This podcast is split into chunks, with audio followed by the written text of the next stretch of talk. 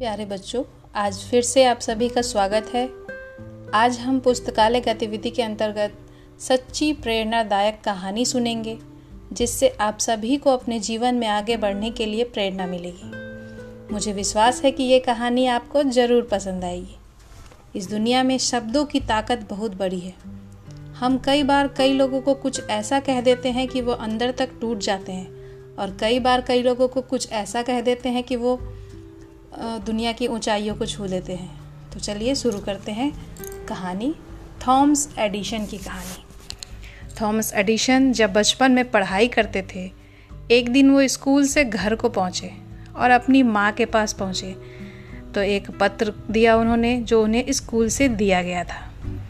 उन्होंने वो लेटर अपनी माँ को दिया और कहा कि, माँ, ये लेटर स्कूल के प्रिंसिपल ने दिया है और कहा है कि अपनी माँ को जाकर ये लेटर दे देना। उनकी माँ ने तुरंत वो लेटर एडिशन की हाथों से लिया और पढ़ने लगी। पढ़ते पढ़ते उनकी आँखें नम हो गई। उन्होंने एडिशन को गले लगा लिया। एडिशन ने बड़ी बेसब्री से पूछा कि, माँ, इसमें लिखा क्या है? वो तो बताओ। तो माँ फिर से उस लेटर को खोला और दोबारा पढ़ने लगी ज़ोर ज़ोर से ताकि एडिशन उसे सुन सके। उन्होंने कहा कि इसमें लिखा है कि थॉमस एडिशन एक जीनियस है। बहुत ही कमाल का बच्चा है सुपर इंटेलिजेंट है और हमारे यहाँ इसे पढ़ाने के लिए टीचर मौजूद नहीं है। इस बच्चे को हम अपने स्कूल में नहीं पढ़ा सकते। इसलिए आप इस बच्चे को अपने घर पर पढ़ाएँ। उस दिन के बाद थॉमस एडिशन की माँ ने उसे घर पर पढ़ाया। उन्होंने भी मन लगाकर पढ़ाई की, पूरी लगन से पढ़ाई की और एक वक्त के बाद थॉमस एडिशन दुनिया के महान आविष्कारक बन गए। थॉमस एडिशन के नाम एक हज़ार तिरानवे पेटेंट हैं। इन्होंने बल्ब का आविष्कार किया, वोट रिकॉर्ड करने का आविष्कार किया, इलेक्ट्रॉनिक कार की बैटरी का आविष्कार किया, मोशन पिक्चर्स का आविष्कार किया। न जाने कितने आविष्कार हैं जो इन्होंने किए। धीरे धीरे ये बहुत बड़े आविष्कारक बन गए। इन सब के बीच उनकी माँ का देहांत हो गया।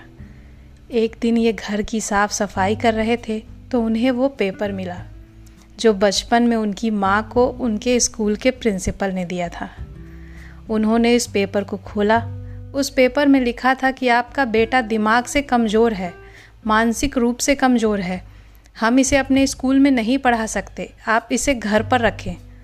और उस दिन थॉमस एडिशन की आँखों में आँसू आ गए, और उन्हें लगा कि उनकी माँ ने कितना बड़ा काम किया है। मेरी सफलता के पीछे मेरी माँ का हाथ है।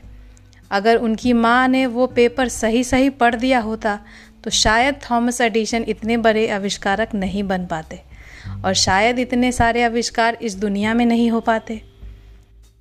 तो इस रियल लाइफ स्टोरी का ये निष्कर्ष है कि हम कई बार कई लोगों को ऐसे शब्द कह देते हैं कि जिससे वो अंदर तक टूट जाते हैं। उन्हें विश्वास दिलाना चाहिए कि शब्दों में बहुत बड़ी ताकत है मतलब बातें करनी चाहिए तो अच्छी बातें करनी चाहिए।